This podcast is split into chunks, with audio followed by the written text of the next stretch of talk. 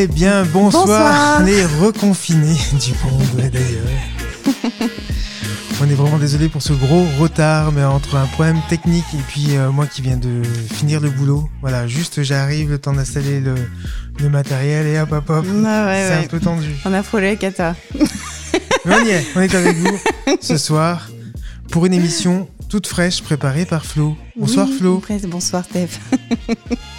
Bienvenue dans ce dixième épisode Allez, un peu, d'Au-delà des murs. Un peu d'essence de lavande, histoire de se... C'est ça. Mmh, zen. Ah non, c'est moins pas vrai. Donc on appelle des voyageurs expats de par le monde avec une thématique chaque semaine. Et ce soir, donc thématique, on appelle là les expatriés ou les mhm. voyageurs qui ont eu une expérience d'expatriation, voilà, qui sont de retour en France. Et ils nous parlent de leur choix, pourquoi tel pays, les avantages, les inconvénients, le pays correspond-il à la vision qu'ils en avaient avant de partir des conseils aux futurs expatriés. Et pour en parler, on a Adeline tout de suite qui est avec nous qui a été expatriée en Italie et en Afrique. Donc là, tu, es en train de me dire qu'il faut que je la mette à l'antenne, c'est ça? Oui, c'est ça. Faut pas que je me trompe de bouton. et je pense que c'est celui-là. Normalement, à tout de suite, Adeline. Bonsoir. Bonsoir. Bonsoir. Bienvenue dans l'émission. Merci. tu es bien zen, parce que nous ici, c'est un peu là. c'est un peu la cata là. Donc, Adeline, toi, tu es en France, tu es revenue d'expatriation, tu as été expatriée deux fois, c'est ça? Une fois en Italie et ensuite en, en Afrique du Sud? Alors un peu plus que ça en fait. Moi j'ai vécu plusieurs expatriations en huit ans à peu près. Je suis beaucoup ah partie et revenue. Voilà donc la première fois que je suis partie c'était au Kenya. Euh, quelques mois parce que euh, je suis pas tombée à un très très bon moment donc j'ai dû revenir et puis après j'y suis retournée plus longtemps euh, un petit peu plus tard dans mon, dans mon cursus mais oui j'ai été expatriée dans différents pays d'Afrique et en Italie également ouais et à plusieurs reprises. Waouh et du coup tu es rentrée quand? De ton expatriation Je suis rentrée maintenant d'Afrique. Euh, alors, la dernière fois, c'était euh, d'Afrique encore, d'Ouganda. Je suis rentrée il y a deux ans, à peu près, ouais. D'accord. Et c'est fini pour toi l'expatriation ou c'est juste une étape là, en ce euh, moment? oh, C'était une, une, longue étape quand même. Je me, non, je veux dire, pardon. Ton retour en France, c'est une étape pour repartir plus tard? Je sais pas. En fait, moi, je mets jamais de, de, point final à une expatriation. Je suis très très attachée au continent africain euh, de façon générale parce que je, je travaille beaucoup avec ce continent-là mhm. et que euh, j'ai encore énormément de pays à visiter et euh, potentiellement où je, où je, pourrais encore vouloir vivre. Donc, pour le moment, je me trouve bien en France, mais je, je, ne me ferme pas la porte. Donc, en fait, quand tu es parti il y a huit ans en Afrique du Sud, tu avais passé ton diplôme de guide naturaliste là-bas et tu as mmh, travaillé donc en tant que guide. Oui, tout à fait, oui. D'accord. Et aujourd'hui, donc, tu fais quoi? Aujourd'hui, euh, bah, je travaille toujours à la création de, de safaris euh, sur mesure euh, de par l'Afrique et à travers l'Afrique dans différents pays, principalement en Afrique de l'Est, mais aussi toujours en Afrique du Sud. Maintenant, bah, je travaille de chez moi avec mon petit ordinateur, donc je crée les, je crée les, les circuits sur mesure pour des petits groupes, pour des, des gens qui veulent partir en famille, en couple. C'est vraiment du, c'est vraiment de la création sur, sur mesure de voyage. Et puis, et puis jusqu'à il n'y a pas si longtemps, quand on pouvait encore voyager, j'accompagnais aussi certains groupes. C'est quelque chose qui se développe, euh, à, à t'entendre, euh, il s'en crée assez euh, souvent, ou en tout cas il, il s'en crée pas mal en, en Afrique de, de, de, ces parcs. C'est ouais, c'est une destination, c'est quelque chose qui tend ah. à, à se développer? Euh, ben oui, oui. Enfin, clairement, de toute façon, je pense que le safari. Alors, il y a des gens qui sont totalement fans et qui vont en faire tous les ans. Il y a des gens, ça va être le voyage d'une vie et puis ils vont, ils vont en faire un et puis voilà, ça, ça leur aura suffi.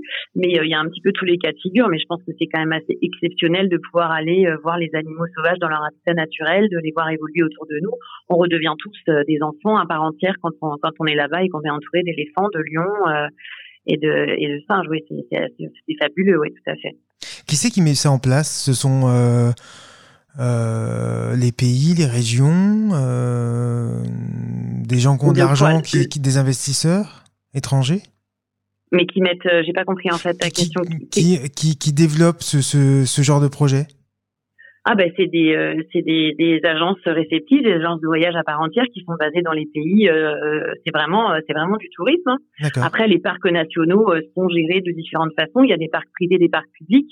Les parcs publics sont gérés par les pays bien évidemment avec des, des frais d'entrée dans les parcs etc. Mais mais sinon l'organisation du voyage de A à Z, faut déjà bien connaître le pays parce que c'est pas toujours facile Et puis il y a pas mal de pays en Afrique où on peut pas ou moins voyager seul. Il faut quand même avoir un, des gens qui connaissent bien les routes, etc. C'est pas du tout, c'est pas du tout comme chez nous.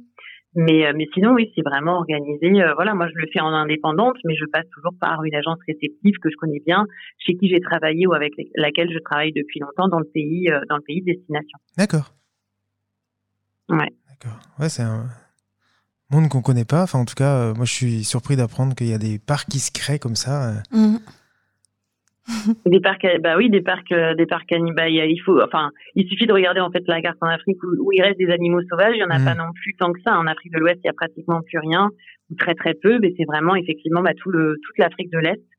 Donc principalement bah, la Tanzanie, le Kenya, le, l'Ouganda et le Rwanda pour aller voir aussi principalement les les gorilles, hein, les, mmh. les grands singes, et puis après bah, toute l'Afrique australe, hein, de la Zambie, euh, en passant par le Zimbabwe, le Botswana, la Namibie, l'Afrique du Sud. Et c'est un rôle de, de, de protection de, de, ces animaux? Ben, moi, le rôle que je veux jouer là-dedans, évidemment, c'est un rôle de sensibilisation déjà, parce que je pense que quand, euh, quand on amène euh, des gens à voir euh, toutes ces, toutes ces, ces, ces, endroits fabuleux et ces, ces animaux incroyables, et après, on a euh, évidemment plus envie de les protéger quand on connaît un petit peu mieux, euh, justement. Moi, je parle beaucoup bah, du braconnage, de tout, euh, de tout ce qui, de tout ce qui peut entraver aussi leur vie au quotidien. Donc, ouais, un rôle de sensibilisation, de protection, bien sûr. Oui, ça, ça me paraît primordial. Et puis, moi, je me, je me dis toujours quand j'y suis, j'espère que dans 10 ans, dans 20 ans, on pourra encore les voir évoluer, les voir vivre leur vie à l'état sauvage. C'est vraiment, c'est trop fabuleux. Faut pas que ça s'arrête. Hmm. Du coup, avant de partir en Afrique du Sud, est-ce que la vision que tu avais de, de ce pays, du, de comment tu allais être là-bas, est-ce qu'elle correspond à celle que tu as vraiment vécue? Une fois là-bas? Mais en fait, euh, moi, j'ai vécu quand je suis partie en Afrique du Sud, j'étais vraiment euh, dans la brousse pour autant dire parce que déjà le, le, mon école ça a duré six mois et on était en fait sur une réserve. Hein. On avait les cours le matin, l'après-midi, on partait apprendre notre métier euh, dans les réserves pour reconnaître les animaux, conduire, conduire les 4x4, etc. Mmh. Donc j'ai, moi là, j'avais beaucoup entendu parler de Johannesburg comme une ville dangereuse, etc. J'ai pas été très confrontée aux villes en fait. Donc j'ai été euh, j'ai été très protégée. Et euh, et ouais j'ai j'ai pas du tout non j'ai adoré cette année. J'ai jamais été déçue.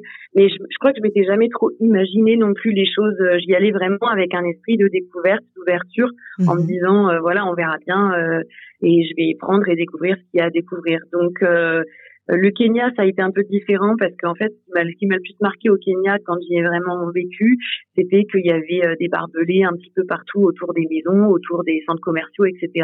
Il y a beaucoup à Nairobi, voilà, c'est aussi une grande ville, hein, comme toutes les grandes villes, bah, il y a des endroits où c'est un peu moins sûr que d'autres. Et donc, euh, voilà, il y, avait cette espèce de surprotection comme ça qui, qui un peu qui nous saute aux yeux, dont on n'a pas l'habitude ici en Europe. Donc ça, c'est vraiment quelque chose qui m'avait marqué au début je me dis, oh là là, ça a l'air dangereux, pourquoi il y a des barbelés partout mm, mm. Mais voilà, sinon, sinon j'y allais toujours euh, un peu euh, à l'aventure, quoi, avec euh, ouais, avec un esprit, un esprit d'ouverture, donc sans, sans trop m'attendre à, à, quelque chose en particulier. Ce qui est plus facile après à gérer sur place quand on est comme ça, je pense. Hein. Et là, c'est pas trop dur après huit ans en Afrique du Sud d'être rentré ben, j'ai pas fait que j'ai pas fait huit ans exactement au même endroit. Je suis beaucoup partie et rentrée comme je le disais au tout début. Et puis, euh, ben non, maintenant, euh, euh, au début les retours, je les gérais très mal parce que j'avais euh, l'impression que ma vie était vraiment là-bas et pas ailleurs. Et puis finalement, je me suis rendu compte que la nature et que les animaux, bah, ils sont un petit peu de partout. Il y en a aussi chez nous. Et euh, à partir du moment où, où moi je, je, vis dans la nature, et c'est le cas à l'heure actuelle, je suis dans la campagne, hein, donc à partir du moment où j'ai ce contact avec la nature et puis avec les animaux, même si c'est pas c'est pas euh, les lions et, euh, et, et les éléphants au quotidien, ça reste euh, ça reste un peu de nature qui est quand même fort agréable. Mais là, je, je, dois dire que ça fait à peu près un an que j'ai pas pu mettre les pieds en Afrique et oui, ça vraiment il me tarde de retourner sur le continent, oui, ça c'est sûr. Maintenant d'y habiter, d'y habiter, j'ai plus autant ce besoin qu'avant parce que bah, j'ai fait mes expériences et que ça m'a ça m'a permis d'apprendre beaucoup de choses, de grandir de beaucoup de choses. Donc c'est moins pressant. C'est la nature que tu allais chercher euh, en, Afrique au, départ? C'est euh... vraiment les animaux. C'est le rêve. Moi, c'est voilà, c'est le rêve de gamine d'aller euh, d'aller voir les grands animaux. Euh, c'est vraiment ça que j'allais chercher. Ouais, la nature, les animaux, et puis et puis les ces, ces, cultures incroyables, les rencontres avec les Maasai, avec tous ces peuples qui vivent vivent différemment et qui ont bah, tant à nous offrir. Hein. Je pense qu'en tant que voyageur, on est beaucoup à aller chercher un petit peu ces, ces cultures différentes et et à apprendre beaucoup de, de ces voyages euh, qui sont finalement très initiatifs en fait. Mm. Mm. Et une expatriation, je dirais encore plus, parce qu'en fait, on a voilà un voyage, c'est 15 jours, 3 semaines. Et mais là, euh, le fait de vraiment vivre euh, au quotidien, de se laisser le temps, un an, deux ans, trois ans, de vraiment, c'est vraiment complètement différent. Je crois qu'on commence à s'habituer entre euh, entre trois et six mois à peu près. Il faut déjà trois et six mois pour vraiment commencer à se sentir, à, à, à s'être créé des souvenirs à droite à gauche et à se sentir un petit peu plus appartenir à un nouveau pays. Hmm. C'est déjà ça que tu, tu conseillerais à, à quelqu'un qui veut s'expatrier, de rester plusieurs années à un endroit, euh, de, de, de, de, s'installer, de, de bien s'imprégner du, du lieu, du pays, de la région où il se trouve? Ouais, je pense que c'est vraiment une expérience à part entière totalement différente de, des voyageurs, ceux qui voyagent et qui vont toujours bouger, toujours changer d'endroit, euh, même les gens qui vont voyager pendant six mois, un an, etc., mais qui vont toujours bouger. C'est pas du tout la même expérience pour moi que vraiment de, de s'être installé au quotidien dans un endroit pour pouvoir en comprendre vraiment euh, ben, euh, beaucoup de choses, quoi, la culture, la politique, euh, les choses euh, auxquelles on peut pas être confronté si on n'y vit pas. En fait, on a toujours des, des, des, pas des a priori, mais une idée que de comment les choses devraient fonctionner, devraient marcher, etc. Et puis quand on vit dans un pays, on se rend compte que ah bah oui, ça, euh, on n'avait pas, on n'en avait pas conscience, ou en tout cas, on l'avait pas pris en compte. Donc c'est pas du tout la même expérience. Et je pense que oui, pourrait vraiment changer profondément. Moi, je sais que j'ai énormément changé avec toutes ces expériences et je, je, pense que ça passe quand même par une expatriation d'un certain temps dans un, dans un même endroit, ouais. D'accord. C'est mon sentiment. Flo, Flo ne sait plus quoi. non, non, mais je suis partie, moi je, suis en Afrique, je vois les animaux, là je, je rêve, moi. moi. Ça me fait du bien, là ça m'a posé mais ouais, non, mais c'est vrai que on a, on a, beaucoup, euh, on entend beaucoup. Alors moi, je suis toujours très surprise parce qu'on entend beaucoup de gens qui parlent de tour du monde et quand je leur demande où est-ce qu'ils sont passés en Afrique, ben, ils passent pas par l'Afrique. C'est une des choses qui me surprend le plus. Il y a beaucoup de gens qui, qui pensent faire le tour du monde, mais sans jamais passer par l'Afrique. Et on dit, on dit beaucoup que moi, j'ai voyagé, je suis partie toute seule en tant que femme, hein, vivre en Afrique. Et euh, je me suis jamais sentie en insécurité, en tout cas pas plus que euh, ça a été le cas quand j'ai voyagé. J'ai pu voyager en Afrique, en, en Asie ou, euh, ou, en Amérique du Sud en tout cas. Donc euh, c'est aussi un petit appel pour dire que bah il y a pas de voilà c'est un continent qui est vraiment magique, magnifique, pas plus dangereux euh, ni moins qu'un autre en fait. Hein, tout simplement il y a vraiment énormément de choses à découvrir sur le continent africain et c'est un peu je pense que bah, ou alors on adhère et en général quand on a chopé le virus de l'Afrique c'est vraiment une drogue. Hein. C'est-à-dire qu'on a besoin d'y retourner euh, vraiment euh, très très régulièrement. Ou sinon, d'autres personnes qui vont pas forcément adhérer, ouais, vont faire un voyage et puis après, on est vers d'autres continents. Hum, il fait peur un peu ce continent, non? Euh... Ouais, de, de base comme ça, je crois qu'instinctivement, ça fait peur à beaucoup de gens. Ça doit réveiller, je sais pas, des, des choses instinctives, euh, peut-être plus animales. Je sais pas. Effectivement, c'est la terre des animaux, mais c'est aussi nos racines. À aller chercher. Ouais, nos racines, exactement. Puis alors, pour le coup, si on est ouvert à ça, mais on, on se sent. Enfin, moi, je sais que dès que j'atterris, euh, même si je suis allée des dizaines de fois, dès que j'atterris en Afrique, j'ai les larmes aux yeux. Hein, toujours, je me sens mmh. euh, d'une façon assez incroyable à ce continent. Ouais. Ouais, mmh. euh, c'est vrai que quand on interroge nos voyageurs, il y en a, il y en a beaucoup qui, enfin, nos voyageurs, enfin, les voyageurs dans, dans certaines émissions. Certains vont à l'ouest, d'autres vont à l'est, mais rares sont ceux qui nous disent on, on descend dans le sud, on va en Afrique. Ouais, c'est ça. C'est vrai. c'est vrai, c'est assez étonnant. Je sais pas pourquoi, mais bon, après, euh, je pense qu'il y a énormément de gens aussi qui vont pas forcément chercher les animaux, qui vont beaucoup chercher la culture. Voilà, tout ce qui est asiatique, euh, en général, les gens vont voyager là-bas parce qu'ils vont chercher ben, la culture, les temples, euh, tout, tout, ce qui est un petit peu plus proche de, de du monde humain, on va dire. Et mmh. moi, je j'ai un contact particulier avec le monde animal, donc c'est vraiment ce que j'allais chercher pour le coup. Donc pour moi, c'est c'est le continent euh, le plus approprié, euh, qui, a, qui était le plus approprié à mes attentes. Hmm. Ouais, c'est vrai que l'Afrique c'est différent, mais il y a tellement de choses à, à voir. Ah ouais, c'est chouette. ouais. puis même, même culturellement parlant, il y, a, y, a, énormément, euh, énormément à découvrir. Hmm. Merci beaucoup. Merci. Mais de rien. C'était chouette. Vous êtes, euh, j'ai l'impression que vous êtes déjà parti, mais vous voulez, je connais un peu l'Afrique du Sud. Euh, voilà, c'est le, c'est le seul pays d'Afrique euh, où j'ai traîné mes guêtres quelques temps. Le Sénégal et Mali. Ah, mm. pour Flo. Ouais. Mm. Ouais, bah ouais, voilà. Il y a beaucoup de, Français qui vont en Afrique de, de l'Ouest parce, mm. parce qu'on y parle français. Donc c'est vrai que de façon générale, les Français aiment bien, dans un premier voyage en Afrique, aller au Sénégal ou au Mali ou dans les pays d'Afrique de l'Ouest. Ouais, ouais. Se sentent peut-être un peu plus, un peu plus protégés. Mais l'Afrique de l'Est, c'est vraiment exceptionnel. Il faut absolument y aller.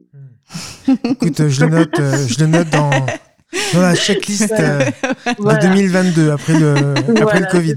Après le Même Covid. là, c'est ouvert. Hein. Même là, c'est ouvert. Il n'y a aucun problème pour aller en, en Afrique de l'Est à l'heure actuelle. Tous les pays sont ouverts. hein. D'accord, ok. Ouais. Ok. Voilà. Merci Edwine. À bientôt. Avec plaisir. À, À bientôt, bye bye. Salut. Eh ben, après ce petit tour en Afrique, on va en Écosse? On va en Écosse. Ah.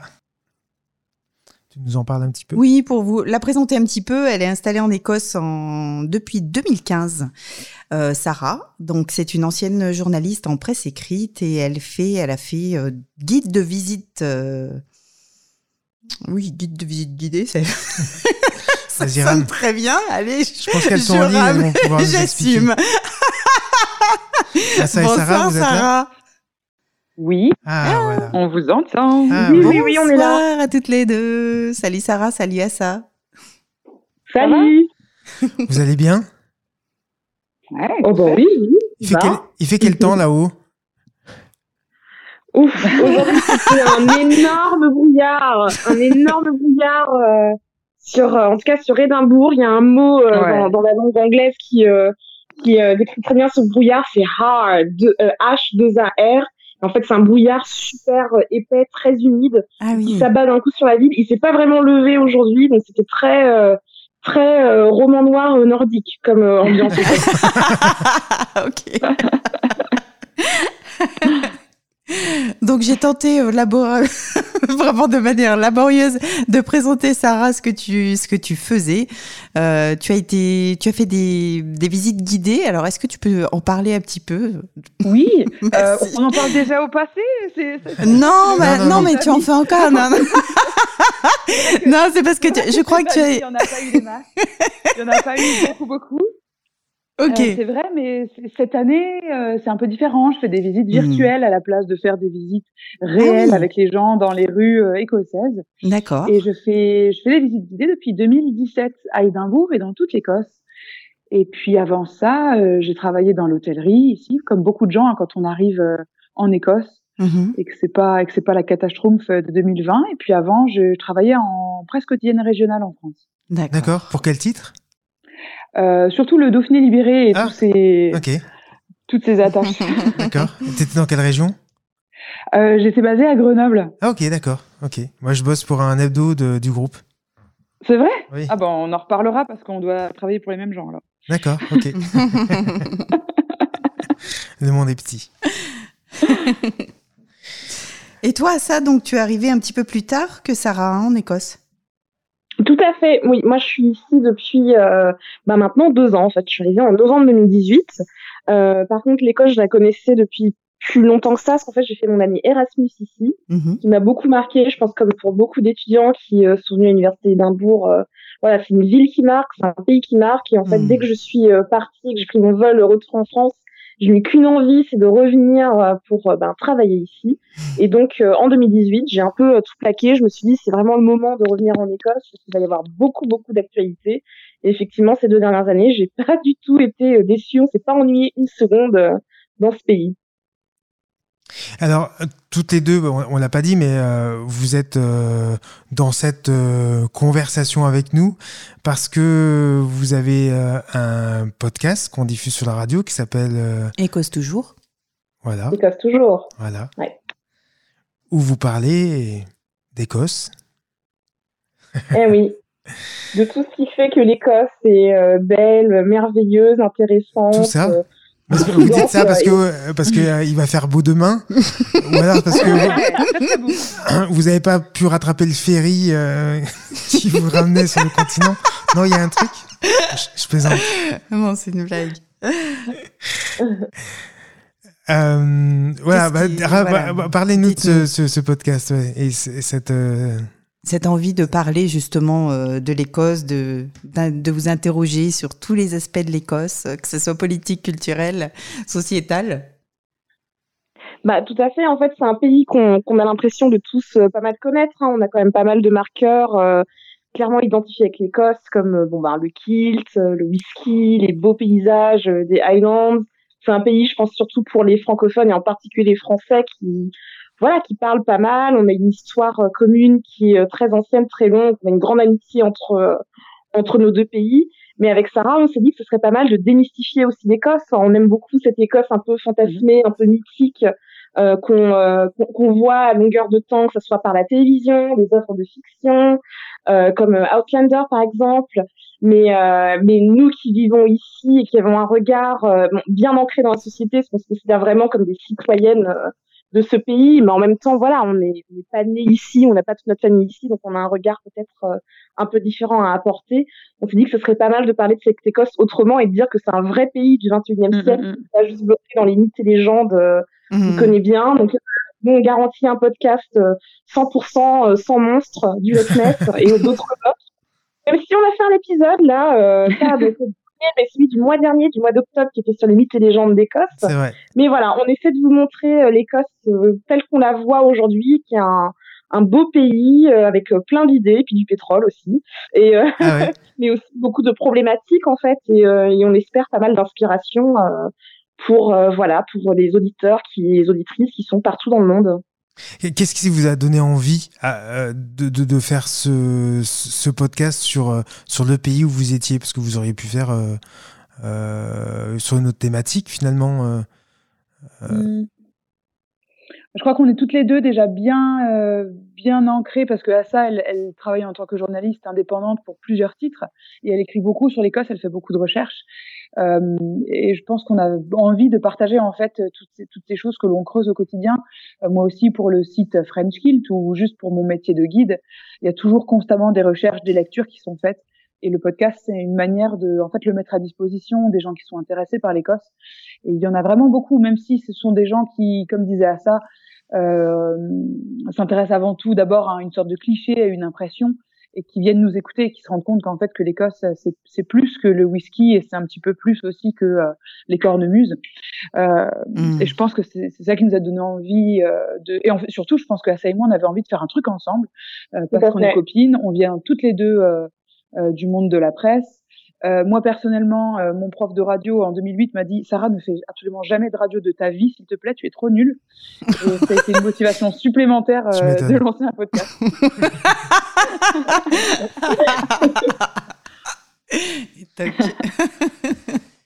Et alors l'installation en Écosse, ça a été facile pour pour vous deux?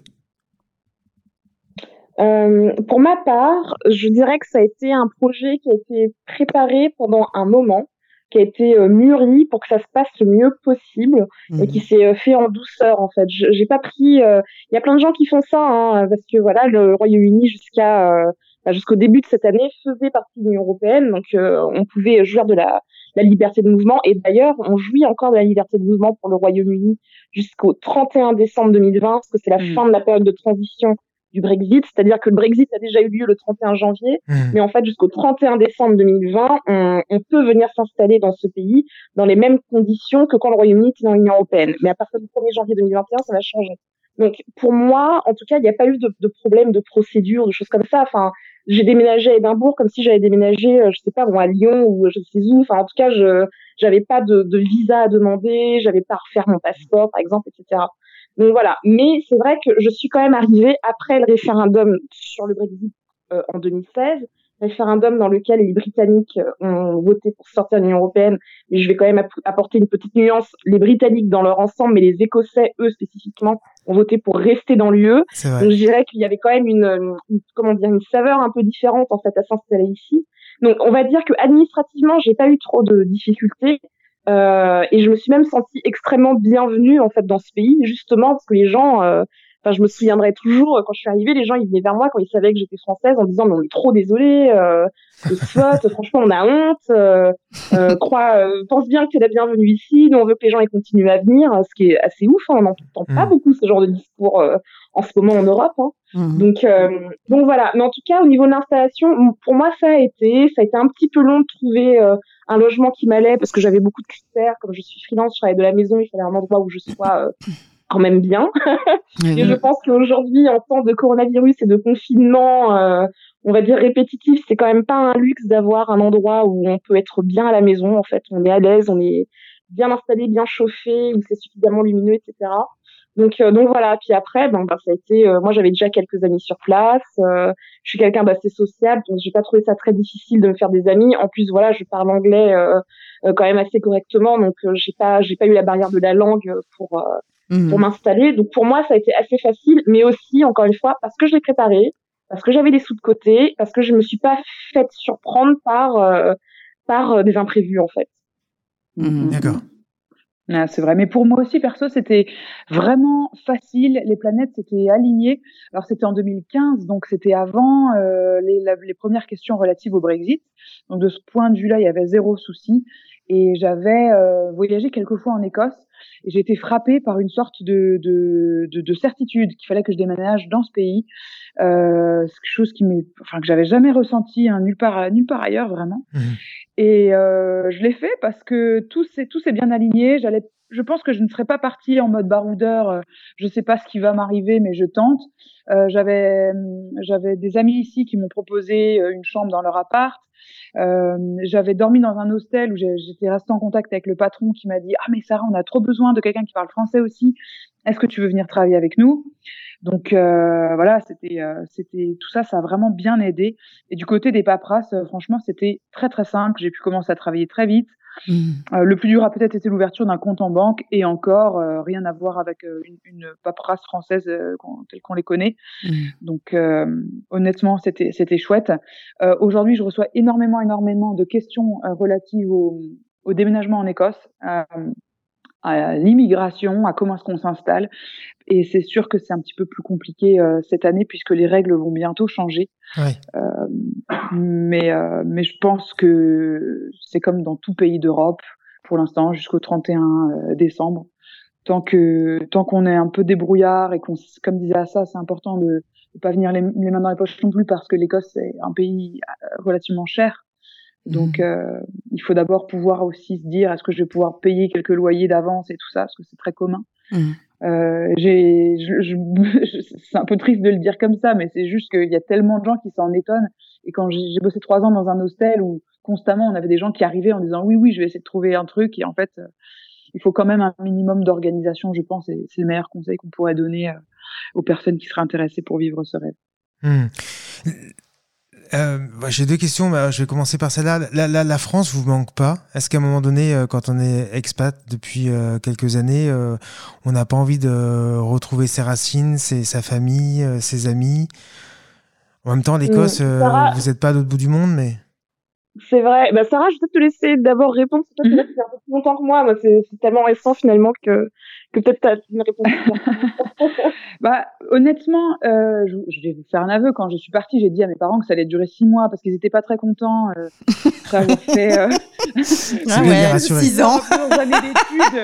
D'un coup, hé, hey, salut, je vais travailler dans un hostel. Euh, donc j'arrive que c'était six mois, mais en fait c'est un petit peu plus, ça fait cinq ans maintenant. Mm. Euh, jusqu'à cette année, peut-être que hum, le jugement est un peu différent, mais jusqu'à présent, ça, la France ne va pas du tout manquer. Je ne suis pas loin de la France. En, mes parents sont en Alsace, entre Grenoble et l'Alsace, euh, de porte à porte, c'est même chose, c'est la même chose qu'entre Édimbourg et Mulhouse. Mm-hmm.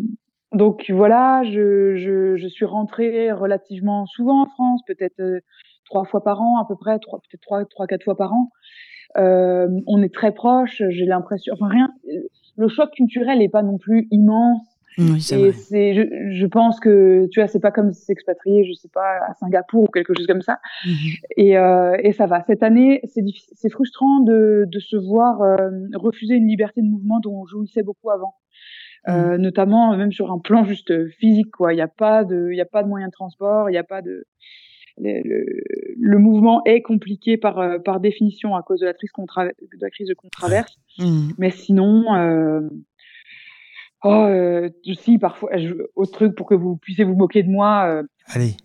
Je, ramène des éponges françaises. C'est le seul truc qui me manque. C'est vrai. Pourquoi Ah oui. confession, instant confession. Mais raconte-nous, dis-nous pourquoi. Oui. Mais parce que les éponges ici sont nulles. C'est pas dit. C'est vrai. Hein. Merci à que... ça. C'est un vrai problème, hein, je vous assure. C'est vrai. Donc on note, on note qu'il y a un vrai marché à prendre, en fait. Non, mais alors, si quelqu'un veut se lancer dans l'import-export, là, moi, je suis cliente numéro un. mais c'est juste, en général, je raconte ça pour, pour, pour, rigoler. En fait, ce que ça veut dire, c'est que rien vraiment ne me manque. S'il y a que les éponges qui me manquent, et que le mmh, reste. Ouais, c'est vrai. Oui, tout à fait. Mais non. Si ma maman m'écoute, oui, tu me manques, maman aussi, bien sûr.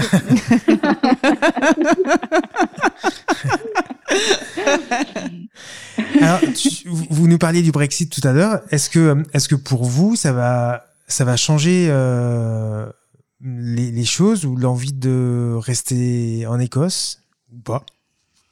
Mmh. euh, En fait, le Brexit, ce que ça change pour les personnes qui, comme nous, euh, sont arrivées euh, du coup avant ah le ouais. 31 décembre 2020, c'est qu'en fait, pour pouvoir rester dans le pays, il faut impérativement euh, s'inscrire à quelque chose qui s'appelle le EU Settlement Scheme. Et en gros, on va obtenir un droit de rester dans le pays euh, euh, temporaire ou permanent. Donc, par exemple, moi, ça fait que euh, deux ans que je suis là. Mmh. Euh, j'ai candidaté euh, au truc, ça a été très rapide, il y a une petite application à télécharger, il faut envoyer quelques documents, et donc là j'ai le droit de rester dans le pays, euh, voilà, euh, indéfiniment on va dire, mais quand ça fera cinq ans que je serai ici, je pourrai demander un droit de rester en permanence en fait, donc j'aurai vraiment un, un genre de document en fait qui me dira que je peux rester indéfiniment au Royaume-Uni. Sarah, comme ça fait plus longtemps, elle, elle a directement le droit de rester de manière indéfinie au Royaume-Uni. Donc ça, c'est la mmh. principale chose qui change pour nous. Mmh. Mais sinon, en tant que ressortissants européens qui habitons ici depuis, euh, voilà, quelques euh, mois, années, euh, et qui sommes arrivés avant le avant la fin de la période de transition, en gros, on aura toujours accès à la NHS. Donc la NHS, c'est le système de santé, je vais dire britannique, mais en fait, c'est toutes les non. quatre nations du Royaume-Uni ah oui, ouais. quatre systèmes de la NHS différents. Donc en fait, en tout cas, on aura le droit à avoir accès au système de santé. Euh, ceux qui ont des enfants pourront scolariser leurs enfants. Ceux qui sont éligibles à des allocations pourront demander des allocations. En fait, ça va pas vraiment changer notre vie. Donc euh, par, par, rapport à, on va dire encore une fois aux démarches, bon, ben, on n'aura pas grand-chose de plus à faire. En fait, ce qui est euh, frustrant, je pense, pour beaucoup de ressortissants européens, c'est toute l'ambiance que ça a installée et toutes les discussions, franchement, hostiles par rapport aux ressortissants européens, mais aussi à l'immigration en général, que mmh. ça a installé. On a eu l'ancienne première ministre Theresa May, qui était donc là euh, avant Boris Johnson, qui a qualifié les ressortissants européens de queue jumpers, donc ceux qui sont très mal polis et qui euh, dépassent dans les dans, dans la file d'attente en fait. Ah, Donc, en suprême au Royaume-Uni. Hein. Pardon? C'est une insulte suprême au Royaume-Uni. Ah oui, les Britanniques sont quand même euh, très connus pour aimer les files d'attente bien ordonnées, personne ne dépasse. Oui, c'est un truc qui est important hein, culturellement. Donc euh, nous qualifier de gens euh, qui en gros abusons quelque part de notre position et de nos droits, c'est un truc qui a choqué beaucoup de ressortissants européens, d'autant plus que la plupart euh, qui sont ici, enfin on travaille ou on est euh, on est à l'université, enfin, on contribue à cette société quand même à même titre que n'importe quel Britannique en fait. Mmh. Et donc il y a eu des discours extrêmement xénophobes qui ont été euh, qui ont été prononcés par euh, des politiciens, euh, notamment conservateurs du gouvernement britannique, et ça a vraiment donné une impression en fait aux ressortissants européens qu'en fait on était tout justement tolérés dans ce pays et que en vrai, le moins on est, le mieux c'est. Et donc, du coup, je pense que tout ça, ça a créé, comment dire, les, les ressortissants européens se sont dit, ah, finalement, en fait, on est des immigrés comme les autres. Souvent, on, on parle de nous comme des expatriés, entre guillemets, les bons immigrés qui viennent de pays riches. Mais en fait, ben, le discours euh, hostile contre l'immigration, il nous touche aussi. Et du jour au lendemain, on va se retrouver traité comme euh, quelqu'un qui viendrait d'Afrique, quelqu'un comme quelqu'un mmh. qui viendrait d'Amérique latine, c'est-à-dire qu'il va falloir que on justifie euh, et de, de, de, notre droit de vivre ici, de travailler ici, d'élever nos enfants ici, de prendre notre retraite ici. Mais et ça, ça a vraiment changé quelque chose dans la tête euh, des ressortissants européens. Mais encore une fois, en Écosse, la situation est peut-être un peu plus différente, différente parce que, encore une fois, les Écossais ont ultra majoritairement voté pour rester dans l'Union européenne. Et en plus, il y a un consensus politique euh, qui euh, fait que euh, tous les partis, sans exception, qui sont représentés au Parlement écossais, disent, eh ben en fait, les ressortissants européens sont les bienvenus ici. Ils sont chez, chez, enfin, chez eux, euh, chez nous, on va dire. Et, euh, et nous, on fera tout pour les défendre. Et ça, je pense que c'est quelque chose de très important. Et puis les Écossais, il y a une idée de référendum, euh, enfin une idée. Il y a eu un ou deux référendums pour l'indépendance, il me semble. En Écosse, ouais, il y a eu un référendum. En fait, il y a eu le référendum sur le Brexit en 2016, mais deux ans avant, il y a eu un référendum sur l'indépendance. Ouais. Euh, ça s'est soldé par un non. Donc les Écossais ont voté à 55% pour rester dans le Royaume-Uni. Mmh, euh, sauf que deux ans plus tard, bon ben patatras, il y a eu le Brexit. ouais. Et, euh, et c'est un truc qui a été un peu mal vécu quand même par les gens d'ici. C'est pour ça qu'aujourd'hui, on entend de plus en plus parler d'une perspective d'un deuxième référendum. Et d'ailleurs, les, je crois, 12 ou 13 derniers sondages d'opinion qui ont été faits ici montrent que désormais, il y a une majorité d'Écossais qui veulent l'indépendance. Donc, wait and see. On va voir ouais. ce qui va se passer dans les prochains mois. Okay. Mmh. Je reviens juste, et ça sera ma dernière question. Euh, ce que tu disais sur. Euh, euh, je perds mes mots. Euh, euh, ah, ça me revient plus. Bon. Euh, non, ben voilà, j'ai perdu. J'ai perdu ma question. bon, bah, question suivante. Flo Flo, viens à mon secours. Non, vas-y, rame, comme moi j'ai ramé tout à l'heure, c'est rigolo. oui, voilà. Alors, tu parlais d'expatriation tout à l'heure. Alors, ça, c'est quelque chose de très occidental, on va dire. Euh, D'aller euh, s'expatrier dans d'autres pays. Euh, en Afrique, certains pays d'Asie, l'Amérique du Sud, quand ils viennent euh, s'expatrier dans un pays, c'est plutôt vu comme de l'immigration, comme quelque chose de plus négatif. Ouais, Sarah, je sais pas si tu veux réagir par Bah, rapport à ça. ouais. Je sais pas. C'est vrai qu'on joue souvent avec ces mots-là. Moi, ça, ça m'importe assez peu. Mais moi, je pense qu'on est des migrants avant tout. On a juste décidé de le faire et surtout, ça a été simplifié par beaucoup d'accords entre plusieurs pays. Mhm. Euh, mais bien sûr, on n'est pas des expatriés autant dans la définition. euh, je travaille pour euh, EDF et EDF m'envoie dans un autre pays, quoi. Euh, donc c'est sûr qu'il y a une qu'il y a une euh, nuance. Nous, on, on est venu, on a décidé de venir, on s'est installé avec nos, nos sacs et nos affaires et puis euh, Mmh. puis voilà. Mais les, je pense que dans la langue anglaise, euh, ils font pas vraiment la, la différence. Et, et moi, j'ai pas l'impression euh, que qu'il y a une acceptation vraiment vraiment vraiment différente. Euh, Peut-être que cette histoire, ce terme de expatriation, on va on, on va le insister peut-être quand on quand on travaille dans dans les grandes les grandes entreprises des choses comme ça, j'en sais Mm. rien. Mais moi, j'utilise autant euh, immigrés, migrants, euh, expatriés, Mm. ce, que, ce que vous préférez, selon ce que les gens choisissent. Mmh. D'accord. Ah ça, je sais pas comment toi tu décrirais. euh.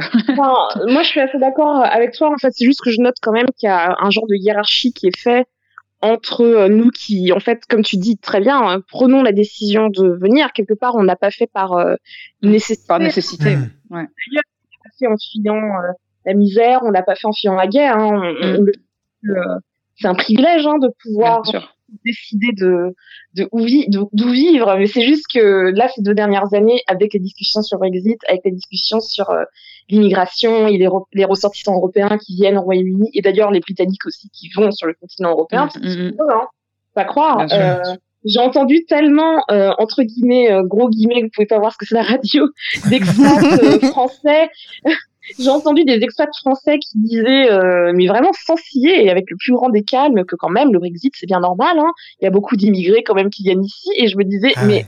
tu Mm. sais, l'étranger, l'étranger c'est toi en fait? C'est euh, Mmh. à, à rentrer ça dans leur système parce qu'en fait ce sont des expats quelque part c'est leur bon droit de bouger. Par Mm. contre quelqu'un qui est moins privilégié qu'eux, ben en fait ce n'est pas juste pas acceptable. Et c'est pour ça que de moins en moins j'essaie d'utiliser le terme expatrié, même si c'est ce qui est euh, le plus accepté, je pense pour les gens dans notre dans notre position, hein, qui venons de euh, d'Europe, euh, de l'Ouest, euh, voilà, et qui venons ici par choix. Euh, et je, de plus en plus, je me dis, ben voilà, je suis une immigrée. Voilà, l'immigré, c'est Mhm. moi. L'immigration, c'est nous. Ce, ce sont nous, les journalistes. Ce sont nous, ceux qui allons euh, bosser dans les cafés. Ce sont nous qui euh, travaillons dans la NHS pour euh, voilà lutter contre le coronavirus. Ce sont nous Mhm. qui scolarisons nos enfants. C'est euh, on fait partie de ce pays-là, mais effectivement, nous venons d'ailleurs. Hmm. Et donc euh, voilà, c'est euh, c'est la vie, c'est comme ça. Et, euh, et je trouve que c'est quand même plutôt plutôt chouette en fait, ait euh, autant de cultures, de langues différentes, etc. qu'on entend, que ce soit à Édimbourg, à Glasgow ou partout ailleurs dans l'Écosse d'ailleurs. Mm. Et en plus, euh, pour, euh, Assa- pour Assa et moi, c'est un peu double peine parce qu'on est aussi euh, enfants d'immigrés en. France. Donc ça, Ouais. ça rend le. Parfois, c'est même un peu bizarre de devenir un peu porte-drapeau ici. C'est vrai. Oui. Si, si tu ressens ça, honnêtement, pour moi, c'est un peu, c'est un peu. euh, Tout à J'ai du mal à devenir le cliché français, le cliché français ici pour pour les autres, mais parfois il faut faire un peu semblant. Ouais. Eh bien, merci à toutes les deux.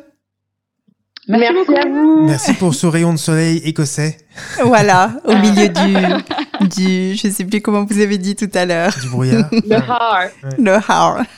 Non, À très bientôt. Bonne soirée. À bientôt, bonne soirée. Bye bye. Bonne soirée, bye. Bye. Flo, on part Oui. à Dubaï? Allez, on part à Dubaï. Donc, c'est un enregistrement qu'on vous passe ce soir. Et voilà, c'est Laura. Tu nous en dis pas plus. Allez, Ah, allez, non. ça marche. À tout à l'heure. Bonsoir, Laura. Bonsoir. Bonsoir. Bienvenue dans l'émission de la Démure. Bah, merci beaucoup. Merci de m'accueillir. Donc, Laura, toi, tu as fait deux expatriations à Hong Kong et aux États-Unis. Et aujourd'hui, Oui. tu, donc, tu es à Dubaï depuis janvier, c'est ça? 2019. Exactement. 2019, hein? 2019 ou 2020 De, Ouais. euh, 2020. Non, Ah, Ah, 2020. janvier 2020. 2020. D'accord. Parce que Ouais. sur ton podcast, il me semble que tu parles de 2019. Parce qu'on a eu l'opportunité, ouais, en septembre 2019, en fait, mon compagnon a eu euh, une proposition euh, d'emploi.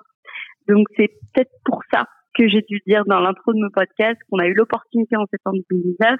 Et à partir de là, on a analysé le pour et le contre pour venir à Dubaï et on est arrivé en janvier 2020. D'accord. C'est pour ça. Alors, euh, ton podcast, justement, euh, Histoire de Dubaï, qu'on qu'on diffuse sur la radio depuis euh, depuis une dizaine de jours, euh, Ouais. tu parles euh, tu parles de ces expatriés, de ces entrepreneurs qui se trouvent à à, à- à Dubaï?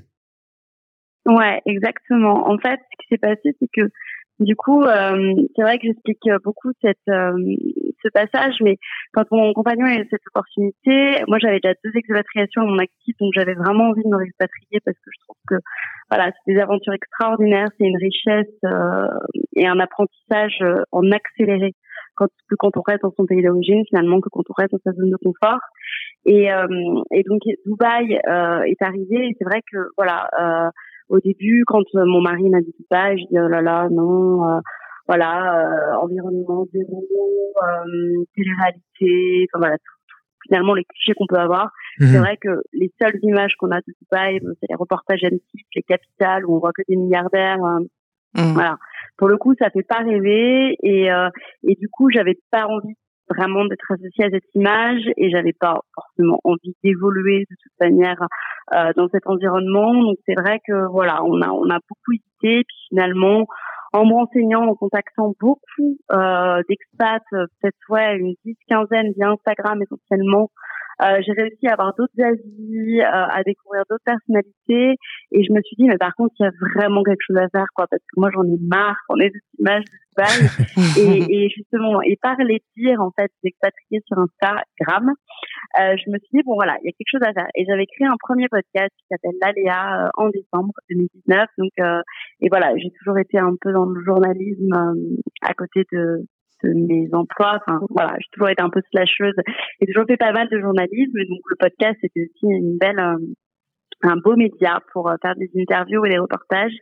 Et du coup, je me suis dit bon bah voilà, il y a un truc à faire, il n'y en a pas en français, et c'est pour ça que quand je suis arrivée en janvier, euh, bon alors ça a été très long à se mettre en place, mais j'ai eu l'opportunité de rencontrer avant bien sûr le confinement, le Covid qui nous a aussi euh, frappé en mars, euh, comme en France. Euh, voilà, j'ai rencontré déjà euh, pas mal de personnes et en effet j'ai découvert qu'il n'y avait pas, qu'il y avait autre chose derrière les strass et les paillettes. Euh, voilà. Hmm. Et alors, qu'est-ce qu'il y a derrière tout ça, bah, derrière le bling bling bah, Il y a et ouais, derrière les buildings, euh, il y a euh, déjà euh, beaucoup de nature. voilà, c'est vrai qu'on a le désert. Il y a sept Émirats, donc dont dont les premiers qui sont pas loin. Par exemple, il y a Fujairah où je vais ce week-end où là il y a vraiment 70% de nature. voilà, c'est magnifique. Et il y a vraiment une terre d'entrepreneurs et beaucoup, beaucoup, beaucoup de choses à faire. Donc moi, c'est vrai que je me suis concentrée sur les entrepreneurs. Euh, voilà, il y a, y a il y a beaucoup de choses à créer. Je rencontre dans tous les domaines. Aussi au niveau de l'environnement, c'est vrai qu'on a une image très négative et c'est vrai. On a mmh. climatisation, il fait chaud. Il y a beaucoup d'initiatives qui sont mises en place. Euh, Dubaï investit beaucoup dans l'environnement. Euh, il y a le musée du futur aussi qui est vraiment là qui d'être euh, d'être construit où on, on trouvera beaucoup d'analyses par rapport voilà aux nouvelles tendances euh, dans le futur, euh, que ce soit dans tous les domaines. Il y a l'Expo universelle 2020 qui va brasser euh, enfin énormément énormément de monde avec des invités prestigieux. Voilà, il y a autre chose, il y a aussi l'authenticité, euh, voilà. Hmm. Donc bon après moi ça fait moins d'un an que je suis, ça fera un an en janvier, mais de tout ce que je peux voir c'est c'est une autre image et, euh, et, finalement beaucoup plus authentique avec d'autres quartiers qu'on voit pas qu'on voit pas, voilà, on voit pas forcément. Il y a le vieux Dubaï euh, avec euh, des souks qui sont vraiment, euh, qui, voilà, qui sont, simplement authentiques. Et voilà, et c'est surtout c'est, ouais, c'est multiculturalisme à l'extrême. Il y a 90% d'expatriés à Dubaï de tous les pays. moi, j'ai une petite fille qui a 16 mois, voilà, qui comprend mieux l'anglais, qui comprend mieux l'anglais que le français. voilà, donc il y a, voilà, c'est quand même très enrichissant euh, d'y vivre pendant quelques, années. 80%, hmm. c'est ça, d'expatriés? Ouais, 90% même. 90% de tous les pays. Et, et qu'est-ce qu'ils recherchent Qu'est-ce qu'ils recherchent euh, C'est quoi C'est l'argent C'est euh, c'est notre vie bah C'est faut, faut, faut, faut, garder à l'esprit que c'est vrai que Dubaï est exonéré d'impôts. Euh, donc en fait, euh, c'est vrai que même si par exemple, quand on crée une société, même si les, les coûts pour créer une société sont plus élevés qu'en France ou que dans d'autres pays, par exemple Hong Kong, euh, dans lequel j'ai vécu, c'est gratuit de créer une entreprise, donc c'est vraiment voilà. Euh, derrière, comme c'est exonéré d'impôts, tout ce qu'on gagne, euh, c'est pour nous. Donc ça, c'est sûr que c'est vraiment un bel avantage euh, de Dubaï. Ensuite, c'est vrai que il fait beau toute l'année, donc euh, ça, c'est voilà, quand on aime le soleil, bah c'est idéal, on se vraiment en vacances tous les week-ends. Euh, on a on a de la chance d'avoir des des services euh, à la personne euh, sont incroyables. à Dubaï, on peut faire tout tout, tout. on a tout est ouvert 24 heures sur 24. on peut avoir en trois clics des massages à la maison, des manicures à la maison, des voilà. on a vraiment c'est plus facile en fait quand qu'en France, enfin qu'en Europe, on a des nounous. Donc euh, nous, notre nounou, on, elle fait pas vraiment partie de la famille. C'est vrai qu'elle est tout le temps avec nous. Donc euh, voilà, on a des nounous qui peuvent vivre chez nous, qui, qui s'occupent aussi bah, des enfants. Donc c'est vrai que c'est c'est un confort aussi de vie. Donc les gens, bah, ils recherchent bien sûr bah, l'argent, le confort, et puis euh, et puis je dirais ouais le, le soleil et la et la, et la facilité de vivre, à vivre.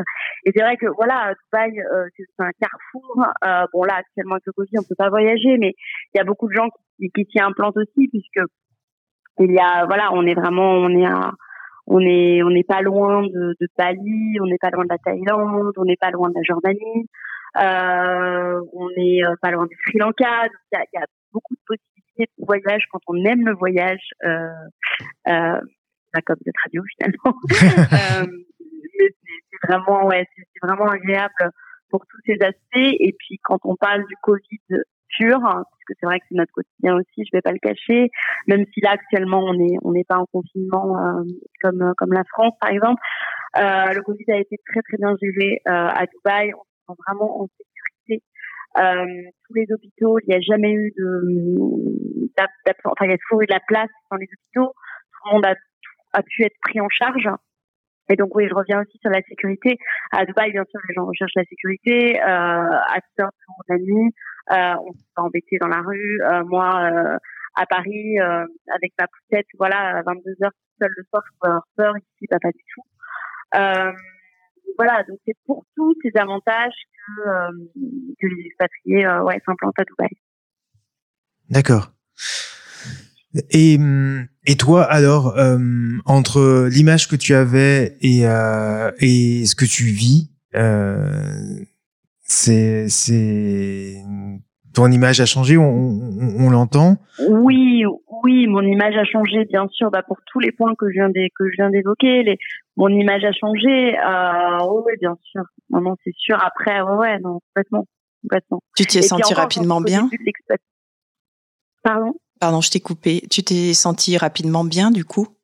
Euh, Non, par contre, et ça c'est un conseil vraiment que je donne expatriés. C'est vrai que je suis énormément contactée euh, bah, sur les réseaux sociaux. Euh, depuis que j'ai créé ce podcast, euh, pour justement parce que ça fait peur un peu à, à Dubaï quand même. Euh, et non, il faut se dire par contre qu'on s'y sent rapidement bien, parce que c'est ce que je dis beaucoup, c'est qu'en fait à Dubaï, euh, il faut faut arriver avec en oubliant, en mettant vraiment en pause tout ce qu'on a connu en venant d'Europe et de France. C'est pas possible. Il n'y a rien qui est comparable entre Dubaï et la France. Il n'y a pas de quartier. Moi, je viens de Paris. Il n'y a pas de quartier on peut pas, où on peut se balader. Euh, il n'y a pas de petit café euh, au coin de rue. Euh, il y a, alors évidemment que la culture, euh, bon voilà, on a un opéra à Dubaï, on a des spectacles, mais bon, c'est quand même pas, on va pas se cacher, c'est quand même pas la France et l'Europe. Il y a beaucoup moins voilà de spectacles de rue, de tout ça. Enfin, c'est cet aspect culturel est moindre. Euh, et en fait, ça peut être très compliqué euh, de s'habituer à Dubaï. Enfin, moi, les premiers mois, ça a été très dur parce que je savais pas où aller. J'étais un peu perdue au milieu du building. Euh, ça peut être difficile au début de rencontrer des gens. Euh, et surtout, faut pas comparer, en fait. Faut vraiment pas comparer avec ce qu'on connaît. Donc non, l'adaptation est un peu longue. Et euh, le way of life est complètement différent. C'est un peu le way of life à la californienne où euh, on se lève très tôt le matin, on bosse, on finit plus tôt le soir, on finit plus tôt les journées, après on va faire du sport. Euh, euh voilà, c'est pas du tout comme en France. Euh, et du coup, non, ça peut être très compliqué, très déstabilisant. Euh, et, et, voilà, moi, je pourrais avoir rencontré beaucoup de gens. Tout le monde dit qu'ils font à peu près un an à s'habituer à Dubaï. Et c'est vrai. Parce que moi, là, je viens vraiment juste de voilà de m'habituer. Euh, donc voilà. Donc, et surtout que voilà, 4 4 5 mois dans l'année, il fait très chaud. Donc c'est beaucoup de indoor, hein, voilà, beaucoup de beaucoup de, de barbecue voilà chez les uns hmm. chez les autres voilà c'est très euh, c'est très différent et ça te manque pas trop euh, la France les quartiers euh, le bistrot au, au, coin de la rue les... si ça m'a manqué beaucoup ça m'a manqué beaucoup beaucoup euh, Aujourd'hui, bon voilà, j'ai la chance quand même d'y rentrer. Enfin, on a, on est rentré en, pendant les vacances euh, d'été. Là, on revient le 17 décembre pour Noël, si tout va bien, s'il n'y a pas de confinement. Donc, euh, ça m'a manqué, mais maintenant, ça, maintenant, ça ne me manque plus. En fait, je me suis habituée à la vie. Euh, ouais. ok. Flo, une euh, par rapport aux expatriations donc que tu as fait avant, euh, Hong Kong et États-Unis, alors je dirais que ça va, c'est quand même une transition puisqu'aux États-Unis beaucoup de choses sont ouvertes 24 heures sur 24. Ouais. Et euh, ouais, ouais, donc je pense que c'est déjà moins difficile que quelqu'un qui arrive directement de France. mm. Et c'est et c'est pas un peu euh, comment dire, on a l'impression un peu d'une société hyperactive, le fait que tout soit ouvert tout le temps, que tout soit à dispo comme ça. Euh, voilà, la livraison H24. Euh. C'est une question. Ah, euh, du coup, tu me demandes si c'est pas déstabilisant Oui, ou oui, pas... oui, malgré tout. Non, non, non, bon, on s'y habitue bien. Hein. Hmm.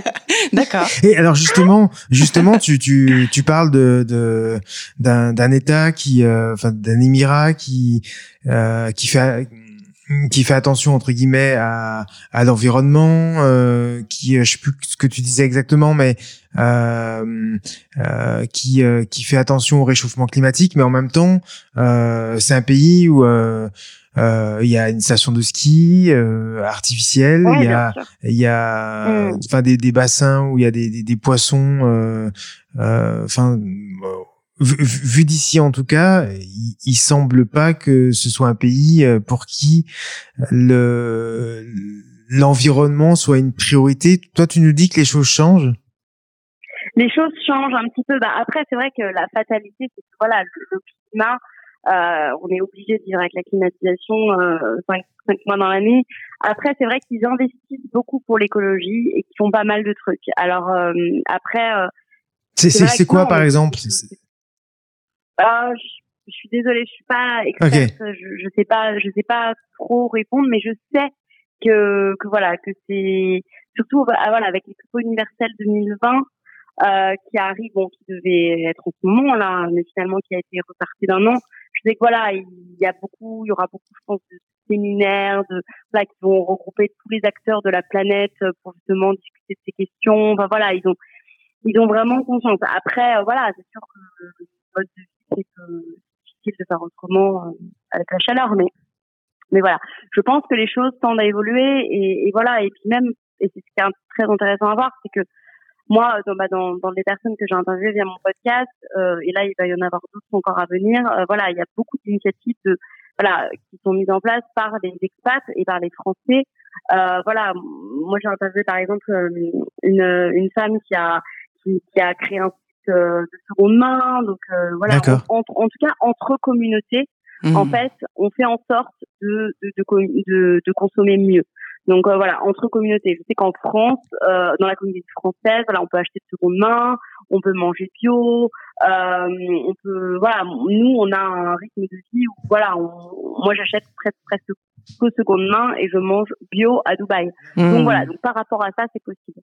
Et tu sais combien de temps euh, tu, tu comptes rester ou tu verras euh, au fur et à mesure? Euh, Je sais pas. Après, euh, ça dépend. Nous, pour le moment, on est bien ici. Euh, après, donc on verra en fait en fonction des opportunités. voilà, c'est vraiment en fonction des opportunités. après, c'est un piège parce que les gens qui restent trop longtemps ici ils peuvent plus rentrer. Ah oui. mais mais nous, on s'est dit 3-4 ans, mais vraiment on verra c'est en fonction de, ouais, en fonction des opportunités essentiellement. Euh, D'accord, oui, il y a d'autres destinations qui vous euh, qui vous intéressent. Euh, je pense que quand on rentrera, non, on rentrera en France, ah, ouais. être plus près de la famille.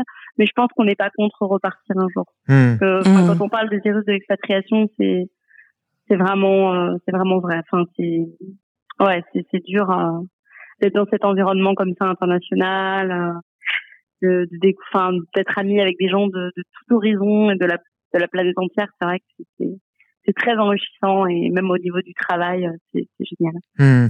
Euh, justement, tu nous parlais de, de communauté. Est-ce que vous restez euh, uniquement avec des Français ou euh, ou il y a un échange entre communautés Ouais, il y a un il y a un vrai échange ouais, entre toutes les communautés. Bah, après, enfin comme on a en fait tous les tous les logements sont équipés d'une salle de sport et d'une en fait, du coup, on se rencontre beaucoup aussi à travers ça, à travers ces lieux. Et donc, euh, et puis, euh, et donc voilà, c'est là où on fait les rencontres. C'est vraiment des gens de, de tous les pays. Mmh, mmh. Donc, euh, donc non, ouais, c'est pas, c'est pas fragmenté entre communautés. Euh, non, non. Quel conseil que tu pourrais nous donner ou donner à nos auditeurs qui, qui voudraient s'installer à Dubaï? Des conseils, bah après, euh, voilà, il faut bien budgéter. Euh, et d'ailleurs, j'ai sorti un épisode aujourd'hui sur le coût de la vie euh, quand on est trois, donc en comptant, euh, en comptant euh, ma fille, euh, mon mari et moi. voilà, de bien budgéter, puisqu'il y a, il y a des, il y a des choses qui sont complètement différentes. Par exemple, le loyer ici se paye à l'année. Donc, en général, la première année, c'est avancé par la société qui, qui emploie. Euh, mais parfois, euh, mais parfois non, et les années d'après pas forcément. Mmh. Euh, donc voilà, ça c'est voilà, c'est vraiment. Euh, moi j'ai entendu parler d'histoires assez catastrophiques où les gens voilà, ils n'avaient pas forcément budgété et ils devaient rentrer en France, ils étaient complètement endettés, il n'y avait même pas de quoi se payer un billet d'avion. Donc, faut vraiment faire attention à ça. Mmh. Euh, euh, ça c'est vraiment voilà les dépenses, les dépenses c'est vraiment parce que voilà, on va pas se mentir, c'est c'est quand même plus cher qu'en France et euh, il faut vraiment budgéter. Il faut aussi se dire que là le marché du travail en ce moment il n'est pas forcément pas ce que c'était il y a cinq ans. Donc, euh, il y a cinq ans, on pouvait arriver à Dubaï avec un CV sans travail. En deux semaines, on avait un travail. Hein. Ah oui. Aujourd'hui, c'est beaucoup moins le cas parce qu'en fait, Dubaï a, a attiré euh, énormément d'expatriés ces dernières années. Mhm. Et puis là, avec la crise du Covid, c'est pas forcément, voilà, c'est c'est pas forcément évident de, trouver un emploi comme ça. Euh, et puis euh, non, et puis voilà, et puis que c'est et puis que c'est long et que l'adaptation peut être longue, il faut s'y préparer. Hmm. Après, euh, voilà, c'est pas une expatriation, c'est pas une des expatriations les plus faciles. Et, euh, et voilà. Quels sont les emplois euh, qu'on peut trouver euh, plus facilement à Dubaï? Tu, tu le sais? Bah, Les services, puisqu'il y a beaucoup de services euh, à la personne. Euh, et puis après, bah, il y a à peu près, il y a à peu près toutes les sociétés ici. Donc, moi, je suis dans le, la donc euh, voilà, il y a toutes les agences de pub, Wikipédia, Publicis. Euh, il y a après, il n'y a pas de. Je pense que vraiment tous les secteurs, euh, c'est bon. Et et et, et si on veut créer une entreprise, franchement, c'est c'est.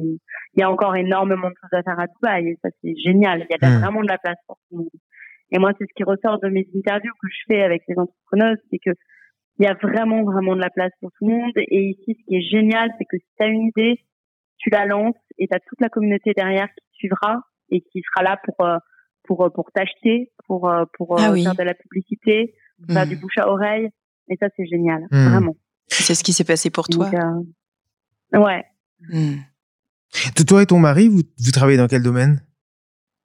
Euh, bah, moi, je suis à mon compte, donc euh, je suis freelance, euh, bah, conception, rédaction, journalisme. D'accord. et mon mari, il est dans la sûreté à l'international. Il travaille sur des gros projets à Abu Dhabi.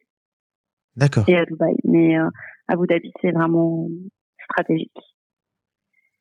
D'accord. D'accord. Eh ben, merci beaucoup. Merci. Merci. Ah, J'espère que j'ai répondu à vos questions. oui, tout à fait. Je, rappelle que, que ton podcast, euh, on pourra l'entendre mardi prochain à, à 8 h Ok. Merci Laura. Merci. Merci à vous. Et puis bonne continuation. bah, merci beaucoup.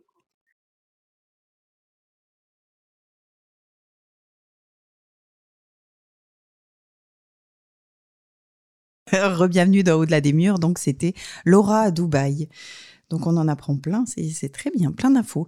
Euh, nous avons maintenant Hélène en ligne. Donc, Hélène expatriée en Équateur. Bonsoir, Hélène. Bonsoir. Bonsoir. Bienvenue dans Au-delà des murs. Et euh, merci beaucoup. merci, c'est super, euh, super chouette de faire partie. J'écoutais les, les expériences des euh, autres expatriés. Et je me dis que moi aussi, je vais finir par lancer un podcast. Ah, finalement, ben ouais, finalement tout le monde en a un et ah mais grave, ça donne envie en tout cas. Ah c'est chouette. tu fais quoi en Équateur Tu y es depuis combien de temps? Alors, euh, moi, du coup, je suis en Équateur depuis février 2019. Donc, euh, je vais doucement sur mes euh, sur mes sur mes deux ans ici, mhm. euh, mais j'ai quitté la France en octobre 2017 euh, pour un voyage en sac à dos en Amérique du Sud. Mhm. Je m'étais donné euh, une année et euh, ça a dérapé. je suis restée là. voilà. Donc.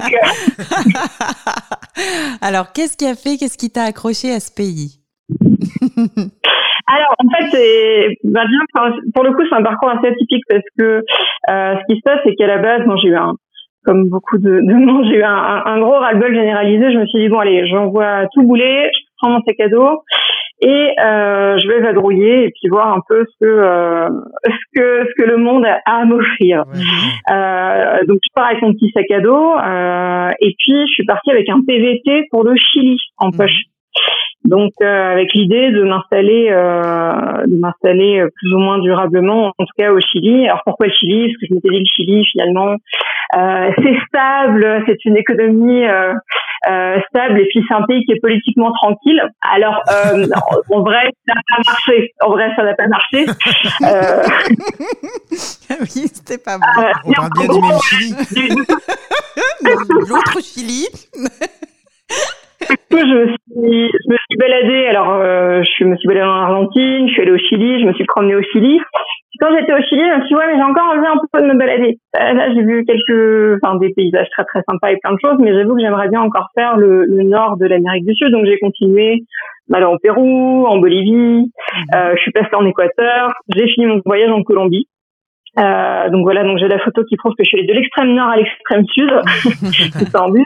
Euh, donc voilà, là je me disais ok, là c'est complet, je me suis bien baladée, maintenant j'en ai un peu marre, ça faisait, ça faisait quasiment un an et demi à ce moment-là, enfin ouais un peu plus d'un an à ce moment-là. Mhm. Donc je me suis dit bon, mon PVT n'est pas encore fini, je vais revenir au Chili chercher du boulot. Donc je suis revenue au Chili, j'ai cherché du boulot et ça a été un peu la, la, la grande désillusion parce que c'est très très très compliqué de chercher du boulot au Chili, en tout cas bon, dans mon expérience. Euh, dans le sens où c'est quand même un pays euh, bah, très néolibéral, euh, où en gros on demande de bosser 45 heures par semaine pour même pas 400 mmh. euros, mmh. alors que le niveau de vie est comparable à ce qu'on a en Europe. Donc c'est vrai que ça m'a un petit peu refroidi oui, sûr. sur, euh, sur les conditions. Euh, D'autant plus que ouais, il y avait, euh, il y a aussi euh, ouais une mentalité un peu comme ça. Euh, la vie c'est fait pour bosser quoi. C'est un peu l'américaine. La vie c'est fait pour bosser. Euh, c'est pas fait que pour vivre. Hein, surtout pas que pour vivre. Et hmm. c'est surtout fait pour bosser. Donc c'est vrai que du coup ça, ça m'avait encore refroidi. Donc j'ai commencé à quand j'étais au Chili. Donc je suis restée à Santiago pour un moment en volontariat dans un, un super chouette hostel. Et, et du coup j'ai commencé à faire des recherches un petit peu ailleurs en me disant bon, il n'y a pas que le Chili dans la vie, c'est pas grave. Mhm. On va voir euh, ce qui se passe. Et et puis c'était l'Équateur et c'était un peu une surprise. C'est-à-dire que j'ai cherché du boulot. Alors euh, j'ai tapé un petit peu large. Moi à la base je suis, je travaille pas dans le tourisme, mais maintenant oui je travaille dans le tourisme. Euh, euh donc euh, c'est vrai que je, je cherchais aussi. quoi dans le tourisme du coup? Ouais. Je suis curieuse. Alors avant, moi je bossais comme attaché de presse. D'accord. Euh, et voilà, j'ai bossé dans, dans, différentes structures et puis en freelance sur la fin. Mais ça me satisfaisait pas totalement, sachant que bon, la presse c'est quand même aussi un petit peu un secteur en crise, ne nous mentons pas. Euh, donc euh, c'est vrai que j'avais pas envie de faire, euh, de passer ma carrière professionnelle à rédiger des, des publics rédactionnels euh, et des partenariats payés.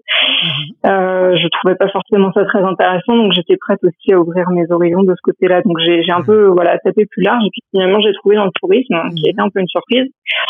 Euh, donc voilà, là je travaille pour un, un réseau, c'est un réseau de, de, voyageurs indépendants. Euh, donc c'est justement pour les gens qui voyagent en cours, les gens sac à dos, les gens qui voyagent tout seuls, pas avec une agence, euh, de leur aider à profiter vraiment du, du pays euh, par leurs propres moyens avec euh, avec voilà aussi des bons plans pour aller rencontrer des communautés enfin voilà donc ça c'est c'est vrai que c'est c'est un peu du tourisme alternatif aussi qui essaie d'être respectueux des gens de l'environnement hmm. donc euh, ça correspondait pas mal à ce que je cherchais donc j'ai débarqué en Équateur alors qu'avant ça ben j'avais j'y avais mis les pieds un mois en tant que touriste d'accord donc, ben, allons-y partons à l'aventure et j'y suis toujours, donc c'est que c'est pas si mal. voilà. Après, c'est rigolo parce que les gens, il y a plein de gens, ils, ils savent même pas que l'Équateur c'est un pays. Pour eux, c'est la, il y a une imaginaire qui coupe en deux la terre. Ouais, un peu, c'est vrai. Les gens, ben oui. Quand les gens j'habite en Équateur, attends, c'est un pays, vraiment Mais non, vas-y, non, c'est pas vrai. Non, c'est un vrai pays, je vous assure. C'est mon, c'est mon message aujourd'hui aux gens. C'est un vrai pays, l'Équateur, s'il vous plaît. Et c'est vraiment très cool. Et alors, on en, a, on en a beaucoup parlé de l'Équateur euh, l'année dernière. Flo, tu me dis si je me trompe. Non, c'est pas l'année dernière, c'était au printemps avec euh, euh, la, la, pandémie, puisque c'était le pays où il y avait énormément de morts, où les gens mmh. mouraient dans la rue. Mmh. on a eu deux, deux trois témoignages assez glaçants de ce qui se passait là-bas. Ouais, ouais, moi aussi, ma mère m'a dit viens rentre, rentre maintenant. Euh, non, non, en fait, ce qui s'est passé, c'est que euh, bon, au mois de mars, un peu comme tout le monde, c'est vrai que l'épidémie, elle a commencé un petit peu brutalement. J'ai l'impression qu'un peu partout, euh, euh, on a, ça a très vite, euh, en tout cas en Amérique du Sud, ça a très vite confiné. Ils ont très vite mesuré le fait qu'il y avait un vrai danger. Euh, pourquoi? Parce que en Amérique du Sud, et l'Équateur fait pas exception, c'est qu'il y a un système de santé qui est quand même relativement fragile. Alors en Équateur, il y a, il y a un service public qui est relativement qualitatif par rapport par rapport à d'autres pays, mais ça reste quand même pas la, la folie. Hein. Je veux dire, il y a mmh. il y a, y a pas énormément de lits en réanimation pour tout le pays. Donc, tout de suite, ils ont dit, on, on se met en confinement, on a le droit au couvre-feu à 14 heures très, très rapidement. Euh, et euh, ce qui s'est passé, c'est que Guayaquil, alors il y a deux grandes, deux très grandes villes en Équateur, c'est Quito et Guayaquil. Quito c'est la capitale, Guayaquil c'est la capitale économique. Guayaquil est un petit peu plus peuplé euh, que Quito. Euh, et puis ça n'a rien à voir en termes de, de climat, de mode de vie. C'est, ça, ça n'a rien à voir. Guayaquil c'est une ville côtière euh, très très chaude. Quito c'est, c'est dans les Andes, c'est perché. Ça, enfin, voilà, c'est deux, mmh. deux mondes différents. Et à Guayaquil, ce qui s'est passé, c'est que c'est là où la, où la pandémie a, a commencé, hein, où il y a eu les premiers cas, les premiers morts. Et en fait, très vite, la, municipalité, elle a, elle a plus su comment gérer. Donc en effet, ça a été terrible parce que euh, ils assuraient plus la levée des corps en effet dans les maisons, donc c'est hyper euh, glauque et traumatisant.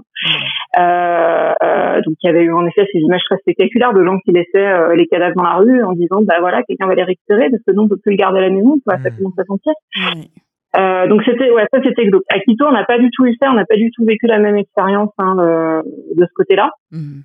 Par contre, ce qui est terrible et qui a eu un vrai rôle, c'est euh, le fait qu'il y ait quand même, on est en Amérique du Sud, hein, euh, c'est pas, il y a, parfois il y a des clichés qui sont un peu fondés, mais il y a de la corruption. Euh, et euh, c'est vrai qu'il y a eu aussi, qu'il y a eu des dysfonctionnements, c'est aussi parce qu'il y avait de la corruption. Euh, par exemple sur l'achat des sacs à cadavres. Euh, il y a eu de la corruption, il y a eu des détournements de fonds. Mmh. Donc euh, voilà, c'est un peu le problème, c'est que le, le, les services publics et le secteur public peut être assez dysfonctionnel parce que en termes de traçabilité des fonds, de transparence, mmh. et ben parfois c'est donc mmh. heureusement maintenant là ça s'est un petit peu passé. Par contre c'est vrai qu'il y a eu beaucoup beaucoup de scandales de corruption en fait pendant toute cette pandémie et que euh, ça montre qu'il y a, il y a vraiment des faiblesses et que les vieux démons de l'Équateur, euh, ben voilà, sont c'est toujours pas réglé. Euh, et qu'il y a encore beaucoup de travail à faire de ce côté-là. Et il y a une présidentielle à venir au mois de, de février 2021. Donc, euh, je pense qu'il va y avoir beaucoup de euh, tirage d'oreilles, remontage de bretelles, euh, et j'espère dans le bon sens. Et du changement. Donc, on verra. Ouais, du changement dans le bon sens. Alors toi, dans tout ça, euh, le, le, Covid, je ne sais pas si l'épidémie est, est, terminée aujourd'hui, parce qu'on n'entend plus vraiment parler. Euh, on, est surtout euh, centré sur ce qui se passe en France et en Europe. Hum. Ouais. Alors, pour, juste pour te situer, en ce moment, les cas ils sont plutôt stables. Par contre, quand il y a eu l'annonce de tous les reconfinements en Europe, euh, là, tu sens que le gouvernement, il a un peu flippé. Hmm. il s'est dit, oh là là, mais si c'est comme ça chez eux, ça va être encore pire chez nous. Est-ce qu'on ne devrait pas reconfiner tout de suite de façon préventive? Ils ont, ils l'ont pas fait parce que l'économie a besoin de fonctionner. Hmm. Mais on va voir dans les prochaines semaines. Parce hmm. qu'il y a eu pareil des longs week-ends fériés, des gens qui voyaient la famille, qui sont allés faire des bisous à mamie. Et du coup, ben, on verra comment ça se traduit, si ça se traduit par une hausse des cas ou pas, sachant que tout le monde fait quand même assez gaffe, met des masques. Euh, il y a prise de température systématique à l'entrée de tous les lieux recevant du public. Mmh. Euh, et euh, gel désinfectant de tous les côtés. Enfin voilà, il y a, y a, quand même des choses qui se sont intégrées en termes de mesures de, de précaution et de biosécurité. Mmh. Et toi, dans tout ça, euh, depuis, euh, depuis que tu t'es installé là-bas. Euh, le tourisme. C'est chaotique, mais ça va en fait. Hein. ça va. Bah, le tourisme, il est à l'arrêt. j'ai la chance d'être dans une boîte solide euh, qui, euh, qui tient le coup. Mmh. Pour combien de temps, on ne sait pas, mais qui tient le coup pour le moment. Mais ça a été un coup d'arrêt pour le tourisme. Euh, faut savoir que le tourisme en Équateur, ça commençait à représenter euh, quand même une, ressource importante pour le pays et à monter un peu en puissance. Et là, c'est vrai que ça a été un coup d'arrêt. Donc, ça a été très, très, très, très, très dur. Euh, il y a beaucoup plus de chômage, euh, beaucoup plus de pauvreté. Euh, donc là, on est un peu une période un peu un peu charnière, quoi. Euh, moi, je me suis posé beaucoup de questions. Est-ce que j'entre en France, je rentre pas en France euh, Et au final, bah, j'ai envie de, de voir où, on va aller. Euh, j'ai envie de penser que euh, ça va aller mieux. Je pense que c'est un pays qui a énormément à offrir en plus en termes touristiques et, et à découvrir. Enfin, c'est vraiment un, c'est un pays de méga diversité, c'est, c'est d'une richesse incroyable en termes de, de nature. Et ce serait vraiment vraiment dommage que ça que ça capote. Donc pour l'instant c'est un peu le statu quo. Voilà. Euh, attendre de voir comment ça reprend, si ça reprend, voir les impacts un peu de cette présidentielle. C'est un petit peu un petit peu délicat. Et euh, du coup j'ai adopté un chat. Donc je, je suis partie pour rester un petit peu quand même. en, tout cas tu te plais bien. Oui, tu sembles y être bien installé. Mm. Ouais, ouais, c'est un, c'est un pays qui est hum, très chouette, mais qui est très. Euh, si jamais il y a des gens qui écoutent et qui sont intéressés par l'expatriation en Équateur, c'est un pays, euh, c'est un pays un peu, un peu, un peu, un peu what the fuck. On va pas se mentir, parce que parfois tu te dis c'est pas possible que les choses fonctionnent, mais ça fonctionne. Il y a beaucoup de pays comme ça. Euh, ouais. Ouais. En même temps, en France, des fois, tu dis. Mais, euh... Ouais. ouais. c'est vrai qu'en France aussi, c'est vrai qu'en France aussi, finalement, je me dis, euh, je dis, je crois qu'à partir du moment où tu t'installes quelque part et tu commences à t'intéresser à la politique locale, tu te dis, mais comment vous faites les mecs pour, pour, vraiment faire tenir le, le choc? Mais blague à part, euh, c'est un, voilà, c'est un pays tout en contraste et c'est vrai que c'est un pays où tu peux, euh, moi, à Quito, je suis à 6 heures de la forêt amazonienne, suis à 3 heures d'avion des Galapagos et je suis à une minute bus de la côte. Donc il y a pire quoi. Euh, ça va, je veux dire. je veux dire quand je veux partir en week-end, j'ai un choix euh, un petit peu, un petit peu sympa quoi. Donc euh, et je suis dans les Andes, donc en termes de randonnée, euh, ouais. c'est vrai que j'ai un volcan en face de chez moi. Donc euh, non, c'est un pays qui côté là, il y a, y a rien à dire, c'est c'est assez incroyable. Par contre, c'est vrai que ouais. Vas-y, vas-y. Non, c'est vrai qu'en termes de gestion, bah, c'est là où ça où le bas blesse et, mmh. c'est là-dessus qu'on va voir où, où ça dans quel sens ça va. Il faut savoir que l'Équateur sort aussi de dix ans d'un président assez polémique qui s'appelle Rafael Correa, mmh. euh, qui a permis beaucoup beaucoup d'avancées sociales, euh, mais par contre qui a été un gouvernement qui a beaucoup d'accusations de corruption quand il sorti du pouvoir, euh, voilà, qui a pas été tout blanc euh, très clairement euh, non plus.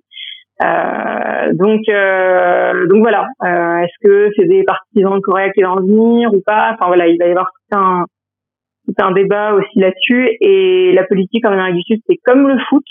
Ça peut très vite déraper et ils sont très passionnés les gens quand ils en parlent. Donc, voilà. voilà. Tu, tu as envie de rester combien de temps là-bas? Bon, avec ton chat, t'as as plus envie de partir, mais. Oh, le chat, le chat, je suis sûr qu'il s'adaptera très très bien à la France si je décide de le ramener. Ouais. Je lui parle dans les deux langues, donc ça va aller. Ouais, c'est ça. Faut qu'il euh... apprenne le français. faut qu'il apprenne le français. Mais euh, blague à part, euh, bah je sais pas. Moi, je, alors le, les visas en Équateur, euh, c'est t'as d'abord un, un visa temporaire de deux ans. Moi, je suis sur le visa temporaire de deux ans. Mhm. Euh, ensuite, pour le reconduire, c'est pas très très compliqué. Euh, donc, je sais que je pourrais y rester assez facilement deux ans de plus. Euh, donc, on verra. Moi, je j'ai envie de, je me projette un peu parce que c'est vrai que euh, j'ai envie, j'ai envie, j'ai envie que ça reprenne. J'aime beaucoup mon travail et, et j'aimerais vraiment beaucoup, beaucoup, beaucoup que ça reprenne, que les gens se remettent à visiter euh, aussi ce pays-là et puis leur transmettre euh, bah, pourquoi ça nous plaît et pourquoi pourquoi c'est de la balle et pourquoi faut venir. euh, mais euh, mais c'est vrai que voilà du coup je me je me projette euh, ouais à moyen terme. Après bah la question de rentrer en France elle s'est elle s'est posée un peu plus avec la pandémie forcément. Euh, moi j'ai un copain qui ici, mon copain il est colombien donc euh, pareil il est pas non plus dans son pays. Donc on se posait la question de bah, après l'Équateur où est-ce qu'on aurait envie nous de euh, d'aller. Euh, je l'ai emmené en France à Noël euh, l'année dernière. Beaucoup, beaucoup, beaucoup, beaucoup, beaucoup, beaucoup plus. euh, donc, euh, donc voilà. Donc lui il connaît pas du tout l'Europe, par exemple. Donc c'est rigolo parce que ce qui est assez, enfin, ce qui est la normalité pour moi, c'est de l'exotisme pour lui et vice versa. Euh, donc on va, on va réfléchir à, à comment, comment concilier tout ça euh, pour la pour la suite. Mais pour le moment, ouais, on est un peu dans ce statu quo, dans l'attente de savoir un peu comment ça va se bah, comment ça va se si ça va se résoudre, comment ça va se résoudre et si c'est réaliste de rester ici ou pas. ça, va se, ça va se résoudre. C'est le camp, c'est le camp. On va dire au moins jusqu'en juillet. C'est le camp. Bah, Mm. Ouais, tu parlais de 2022 tout à l'heure un peu en rigolant euh, pour aller en Afrique, mais mais, mais, ouais, j'ai un petit peu peur que ça dure, euh, ça dure, ça dure un peu plus que prévu aussi, quoi. Ouais. Donc, euh, voilà, pour essayer de garder le moral. Oui, oui, oui, Il faut garder le moral. Et c'est vrai que, et je pense comme les autres personnes qui parlaient aujourd'hui, d'avoir vécu aussi la pandémie de loin. Mm c'est une sensation très très bizarre quoi parce que c'est vrai que tu vis pas les mêmes choses et en même temps tu vis les mêmes choses mm. mais toi t'es loin et c'est vrai que cette année c'était pas vraiment une année propice à faire des rencontres et élargir son cercle social sur place non, c'est sûr. Donc euh, moi je sais que que les rendez-vous par Skype et puis par euh, WhatsApp avec les amis, la famille, ça ça a peut-être un peu plus compté euh, que pendant le pendant le reste de mon absence mm. où euh, je savais finalement que si je voulais, bah, je pouvais rentrer demain. Là aujourd'hui, ben pas la même, mais c'est pas aussi simple et on voyage pas pas comme ça. Ouais. Eh oui. voilà. Bon, bah, c'est sur cette note d'espoir que nous allons nous, nous séparer. eh ben ouais, on, on, espère le meilleur pour les suites. on verra bien. Merci euh, Hélène. Ben, merci à vous et c'est vraiment un super euh, super programme donc euh, merci merci d'exister c'est bien que ça ça continue d'exister qu'on parle de voyage aussi pendant ces moments où on peut pas trop voyager. Ouais. donc, euh, bah, écoute, n'hésite pas à en faire la promotion autour de toi, de d'écouter Allo la planète toute la journée, de nous proposer des musiques aussi. On cherche des musiques oui. pour pour alimenter la la playlist de la radio. Oh, on est, on, écoute beaucoup de musique du monde sur euh, sur euh, sur Radio La Planète. Alors tu me diras pour un Chinois qui écoute euh, Mireille Mathieu, bah, c'est de la musique du monde pour lui. Donc voilà. Je vais vous trouver les derniers hits de, de, de, flûte de pan dans les Andes. Je suis Une flûte de pan, trois raisons d'exister. Mais c'est au Pérou qu'on dit ça. Si, si, c'est vrai. C'est Coluche qui l'a dit. Et ben voilà. ben voilà. À bientôt, Hélène. Allez, à bientôt. À bonne bientôt, soirée. Hélène. Bonne soirée. tu connaissais pas? Si, si. Ah. mais, mais, de t'entendre la dire comme ça pendant une émission. Comment dire? Pardonnez-lui, ah. chers auditeurs. Il ne sait pas ce qu'il